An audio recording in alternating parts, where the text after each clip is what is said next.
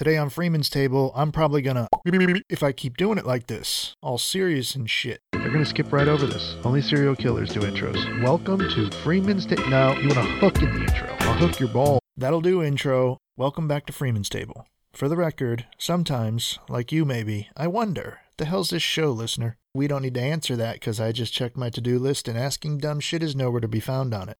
I've been up and down the road since we menagelated last. Not in the car, because I sold it to keep the show going. And I keep it going on crack. Shit's expensive. If you've been listening, that probably doesn't surprise you, because this show spends a lot of time revealing I'm dumb. In episode 6, I featured the first part of the four part Back Porch series. And while this episode features the second part, it's nowhere near porch. And it's not just a glimpse of ages 9 to 18 as promised, because I'm already bored with it. So I'm steaming through years 9 to now. And we'll get to that. But first, a special and an important FT brief. Oh, brother. I know, Kenneth, I know. The FT brief will never be important. All news is dumb because it's about dumb idiots doing dumb shit. Speaking of which, DC Republicans bribed the Ukrainian treason like a pig farmer steps in pig shit. Testified the president blew himself. No, blew his own whistle. Read that wrong. Wait, no, it's both. Just had to keep reading. Damning is all the other evidence of crimes he's committed, but as President Gynophobia has repeatedly admitted to his crime. William Barr, Mitch McConnell, and Satan are still. What's your campaign strategy for 2020? Crazy because you look at it, th- this never happened to any other president. They're Huh? trying to get a redo, What? trying to get what we used to call in school a deal, When? a do-over. You're not. You know, we had no collusion, Who? we had no obstruction, we What? had no nothing. Fuck me, you're dumb. That is working its way through court. But when your children are indicted, what will you say to them? I don't know them. Uh, I don't know about them. I don't know what they do. I don't know. Maybe they were. Now it's possible I have a picture with them because I have a picture with. You have been told to shut up. In related news, a young man who drinks his own urine on YouTube is trying to piggyback on the president's success in running for Congress, because if POTUS can overcome a similar history with P, so can he. Now we slide into the Sacklers, before they slide out of the country. The Sackler family owns Purdue Pharma, the developer of Oxycontin and sweat sores. They're responsible for willfully addicting hundreds of thousands of people to death and probably killing millions of puppies around the world. With federal lawsuits pending across the United States, the murderous family's vast team of lawyers work around the clock putting together what's known as the tobacco defense, wherein they build a large sculpture of a hand extending its middle finger and shove it up the country's ass. Finally, outside of a meme fad, the Jeffrey Epstein story got buried faster than the body they pretended was him. In fact, there's every reason to believe the only thing he's buried in is more of that shit he went to jail for. Like the first time they locked him up in Florida back in 08, which is supposedly being investigated, but if no one cares about the girls, why would anyone care about a sheriff? This time around, everyone saw how many people are wrapped up in the same sex trafficking of minors shitstorm, and they're all worth a lot of money. They got a lot of power. They be presidents, former presidents, people who wanted to be president, people who still want to be, a prince, a few poppers, whatever those are, and tons of people who don't want you to know they exist at all. But they can all afford to go the distance to stay out of prison. And let's not get confused. They don't care if you know, they only care that no one stops them. I mean, such a colossal mountain of evidence about a universal crime? Gone. All it took was one bedsheet wrapped around a guy's neck immediately following his murder. In Ghislaine Maxwell news, Giz who? Right, Giz who, a woman who should have been buried under a jail by now, Epstein's partner, not to be confused with Epstein's bar, who is Attorney General. Ms. Maxwell is likely somewhere on the French Riviera, tanning teen girls kidnapped and trafficked to get peed on by the most powerful people in the world. I know. But who are these people really? Check the headlines. You'll find them making a ton of noise about other stuff. In local news, Scientology bought all of Clearwater, so if you wanted to go there, fuck you. Well, not entirely. You can still visit, but you gotta blow Tom first, and that Miscavige fucker gets to hit you in the face with one of his missing wife's arms. I know, it's really gross. And there you have it. Proof the news is all dumb idiots doing dumb shit. I should really replace this segment. In the meantime, 2.3 seconds to pay the bills. We interrupt our program to bring you this important message. When you're listening to this in your raft a few years from now, don't get too close to the oil fire by the tip of that skyscraper you're floating dangerously close to. You a safe distance? Safe. You gon' die. Before you do, hit up freemanstable.com and snag some great shit from the store. I'm cranking out oil paintings and other stuff. Freeman's Table is also brought to you by Johnson & Johnson Baby Powder, now with 20% more asbestos for the same low price. Keep your baby's mesothelioma dry with Johnson & Johnson Baby Powder. Find out more at WeCoolHurtin'Babies.com. Now, back to our show. So here we go. 34 more years of my egg-shaped head, ages 9 to now, faster, and in the form of a ballpark timeline. If you missed episode 6, and you know you did, I was born and raised in Chilpancingo, Guerrero. But after eight years of Mafia Don domination in those beautiful mountains of southern Mexico, they yanked me out of Petaquillas by my shirt collar and threw me all the way north to upstate New York. I went from mom and no rules to dad and all of them. Dirt diving in deep depravity to a nice home below a picturesque hilltop with a church we went to school at. You heard right. I was educated in a church, despite it being entirely illegal. Sure, we also went to Catholic school in Mexico, but that doesn't count because of the priests. I was about eight in the summer of 84 when we moved to Brockport, New York, just outside of Rochester and just inside of Witch's Titty, with hills covered in dandelions. So the church and school looked like they were perched upon golden heights, just like God planned when He built it. First, we lived in the upstairs home of a two story duplex at the bottom of the hill, across the street from the Ford dealership where my dad tried to give cars away. I mean, sell them. One day I was standing on my dad's bed and fell, trying to get my second leg into my underwear. Ripped a gash an inch from my tiny wiener. Tiny at that time, ladies. Anyway, almost snagged a ball on the open top drawer of my dad's dresser. My sister wrapped me in a towel and carried my bloody ass across the street to the dealership. Dad ran me back across the street to the garage behind our house that an upholsterer rented as a shop. They used recliner stitching to patch me up, or they took me to the hospital and a doctor did it. Hazy on the details. Long time ago, my grandmother moved from Arkansas to help us out. Needing more room, we moved to the downstairs home of the same duplex house. She wasn't big or nothing, just, you know, another person. My favorite memories of Gram involve her chasing me around to hit me with something. Everyone wanted to hit me, and my dad signed something to let him legally do it. Look, I can't drop what I'm doing every time he needs a beating. We moved again, this time to a house on the hill where the church was. So close to it, they had to tear down one of my bedroom walls for a new wing of the school. No, but it was hella close. In the woods behind it, there was a forest of hills with trails for dirt bikes and all terrain vehicles of every shape and size, including the 4x4 Broncos my dad drove off the highest drops, with his 68 year old mother buckled in the front passenger seat. As kids, my dad's driving was more exhilarating than amusement parks. He'd go off shoulders, on curbs, over cones, through barriers. Dude couldn't stand waiting for shit, and he's a late person in general. Recipe for absolute vehicular madness and manslaughter, but we're not allowed to talk about that. The last house in New York had two stories, and this time we got to live in both of them at the same time. I saw my first porn movie on a beta player in the neighbor's house. Kids, Beta was a failed competitor of VHS, which was a high school in Virginia. I also saw my first nudie mag at a bookstore around then, but Dad said Jesus told on me. No room at the inn for porn, I guess. I struggled in New York for a lot of reasons. In spite of that, we lived a pretty good life, with cable TV, video games, tons of friends, bikes, and a tree fort at every house. But I was still quite the miserable prick. Pops did his best up there, but I missed my mother and all of the freedom I had in Mexico. Weird, right? For me, land of the free has mostly been land of the stop doing that, you little fucker. So, the family migrated to Mexico in 1976. By 87 ish, mom looked around and realized she was the only one left, so she pulled up camp and moved back to the States, to Tampa, Florida. It was all Jesus in New York. In Florida, I met the devil.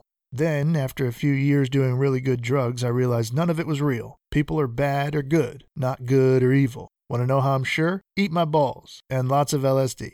Now around 13 years old, the secular world is shoved up me arse like a rodent at a debutante ball. Why? Public school, baby. I got introduced to Zeppelin, Floyd, Sabbath as music rather than satanic worship. I was introduced to dip, a form of tobacco use where you shove cow manure in your mouth and spit wet poop into cups you can leave anywhere you want. And some of the students did it as well. Back with mom, I was kind of free to run somewhat wild again, but now it was from the cops. When I'd stay with dad, more church, and line about everything I did at mom's. In middle school, we went back and forth. Ninth and tenth grade, back with mom full time. Halfway through 10th, I threatened to quit school, so they offered me a last ditch effort program with one teacher all day and less classmates. Loved it, got almost all A's. The program was called Goals, but the kids said it stood for Go On Asshole Leave School, so I did. To another school with dad for junior and senior year. That was in Zephyrhills, a bit north of Tampa. You know the water I mentioned peeing in in episode 1 with Ron Hortman? If not, I'll wait for you to go back and listen and then come back. So that water pea water from Zephyrhills. The spring is soon to be Nestle water. That will probably melt your skin off, but after their osmosis witchcraft, it'll be safe to drink. You didn't see the air quotes around safe, but I suspect you could hear them. Can't win them all, but especially this one, their lawyers said. And back to me. In junior year, I met a teacher who finally came at me from an angle that resonated because he had his dick out. Kidding, it was a woman. She had her dick out. Regular, fine lady who I'm sure had exactly the thing between her legs that nature wanted to give her. I'm nature, I, I wanted to give it to her. Anyway, I didn't have my homework one time. I mean, all the times, but this one time she asked if I had anything at all I could turn in. Gave her a poem I wrote, and she gave me an F. Not because it was the wrong assignment, but because it was bad. From then on, I was a great student, or poet, in her class. Otherwise, still shit. As a senior, I lived in a private golf and tennis resort and community with a family that wanted me to be a good influence on their teenage son because they were drugged and blindfolded. Actually, it was because they only ever saw me with my dad, and I am a brilliant actor. meant to say I'm a brilliant liar, pronounced it wrong. Mom worried that I'd get hooked on all that expensive shit around me, whilst having zero means to provide it for myself. Not a problem, actually. I only wanted their house. The wealthy send really fine ones to fancy golf and tennis school. And I think you heard those air quotes too. Thanks, guy who owns all the Burger Kings in Italy. Your daughter was great. And the twins, good God Almighty. Hmm, sorry. But alas, they're not happy in that world, so what's to miss? I've always known things don't mean shit. Might have something to do with growing up around mud huts. I moved out of that house and away from that life the very last day of school. My responsibility to the educational system was legally over, and Jesus, like he do sometimes, had given me a 29 year old girlfriend to move in with. Then she introduced me to another couple with our same age disparity, who were married. I didn't know shit about shit back then. Not one fucking clue what I'd do with my life, other than maybe a professional assassin. But she said marriage, and the next thing I know, I'm on a bus headed north. Packed a bag and left town. I'm 43, not married, and proud of that stupid, stupid, bright young man who hauled ass like a huge poussoir. Maybe I wasn't worried about dramatic change because of how much I'd seen already. I went from running entirely free with a bunch of Mexican Indians, and then they throw my little free ass to almost Canada, and church, and school, and church school, church store, church library, church sex shop at the youth pastor's church house with church friends throwing church parties about church, church, church, all the time, church. You know how upset you get seeing wild animals pacing around in captivity? It's like that, except way more beautiful. I mean, wild. I was actually kind of ugly. It's the teeth. I'm not sensitive about it. My mouth is. I use six toothbrushes duct taped together. Extra rows, but fewer teeth. It's weird. Sometimes I accidentally bite my upper lip with my back teeth. I hate it.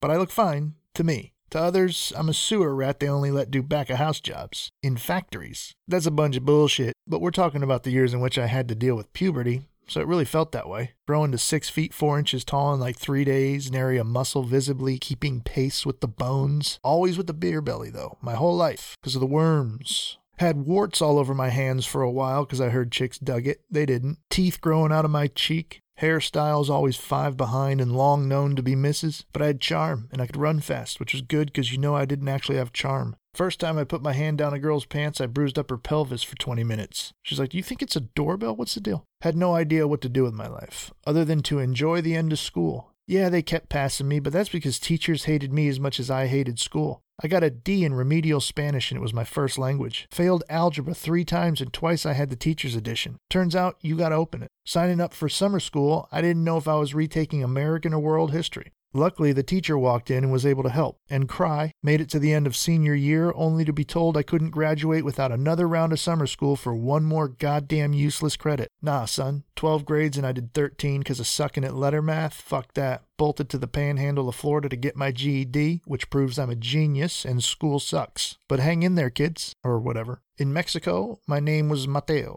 In New York, they changed it to Matthew. Then Matt. Maybe I'm a spy. Am I in the CIA? I should check because when I turned 18 and did my taxes, the IRS sent them back saying the name I submitted didn't belong to my social security number. My real name is actually Kathleen. Nah, it's Matthew, but spelled with only one T. Got ripped off. One T like a diplomat, you asshole, not a doormat. Yes, I have snapped at people that way for over 20 years. Never paid taxes again either. I know what you're thinking. Matt, what if the IRS hears this? They don't know my name, friend. I lasted in the panhandle a little over a year because I found another person to have carnal relations with and she broke my fragile, stupid face. The last time When only I'd finished, I'd imagine, she patted me on the back and said, You really need to find someone else to do this with. You think that impacted me in a significant way, Doc? Doc, are you listening? Anyway, I hit the vodka pretty hard, drinking it right out of the bottle like a gentleman, and was more than three quarters into one when she and her new boyfriend arrived at the shack together. She hit the room to get ready, and he was good enough to come over to me and say, Bro, you sure you're all right with this? I said, Hell yeah, but just so you know, I never used to hang out on top of refrigerators before her. So, back in Tampa, I got my first job waiting tables, and here we are. Thanks for listening. Let's wrap it up. Waiting tables launched four straight years of pretty heavy drug use, aka partying, and in Florida, aka Tuesday. Heavy drug use, as in all of it put together, weighed a lot. Tried to live like Hunter S. Thompson, which is to say, die, Finally performed my first comedy show in front of a thousand people and killed it. Wait, no, performed in front of eight and killed them. Right. No, I killed no one, and everything else I say about illegal stuff is fiction. Two years of comedy, open mics, and closed hearts sent me to Los Angeles to follow my dream. Drove across the country in an 88 Cadillac Coupe de Ville, white with a maroon interior and a sound system to match. If I was ever constipated, boom, rattles it out. Sure, it's in your pants while you're driving, but other than that, you feel so much better. Stinks though. Four years in LA, and well, fuck, it was nuts. Drank a lot, did some meth. Bad stuff, that, by the way. Possibly the worst. They used to sell it in stores in Germany, so the entire population was on meth, and I'm not sure why we don't focus more on that. In any case, wrote a few scripts in LA that got me laid and nothing else. Did a few shows, had a few jobs and drinks, more drugs, then home again, cause fuck LA. It's boring. Been in Tampa ever since, and now it's boring here too, but with less fake people, unless we're talking about their butts, boobs, and faces, because there's tons of plastic surgery here too. That's it, really. Now, this. I mean, of course, there's more, but we'll get to it over time organically. In closing, I've done a lot of comedy, wrote a book, managed restaurants, then started fixing the broken ones and realized they're all broken and broken places can't pay me to fix them. So my entire adult professional life has been a goddamn tennis match. On one side, hospitality, on the other, entertainment, in the middle, this fucking idiot. Pues empieza los Freeman Jokes. For today's Freeman jokes, we talk employment. Started out in restaurants and bars, hard to take them seriously. Go ahead, fire me. I'll be reemployed in a couple days, after I take several off and then get hired first place I apply. I'm a bilingual white male. Some places pay you just for the white part. Got hired at a Chili's one. Shut up. Got hired at a Chili's once. Second day of training, manager tells me to shave because I have a little shadow on my face. They wanted bright white. It's called Chili's, not Chiles. Told him I, of course, didn't bring a razor to work because I'm not a fucking nerd. I mean, I always have one with me now, but he says, I have disposables in my car. I said, Great, go get them and I'll throw them away for you. He says, You're shaving or going home? I asked if he had shaving cream and he said, Figure it out. So I put my hand in the honey mustard and spread it all over my face. And of course, then went home. Idiot managers who think they can harass you for no reason, like some kind of cop or something, they don't like your boy. They're like, I'm used to steamrolling over people right from the start. Who put this tall, dumb idiot steel pipe in my way? You're fired. You sure? Because the owner who's standing behind you might say otherwise. Yeah, I'm a bartender worth more than you and 10 others. And he knows I'm stealing from him a little.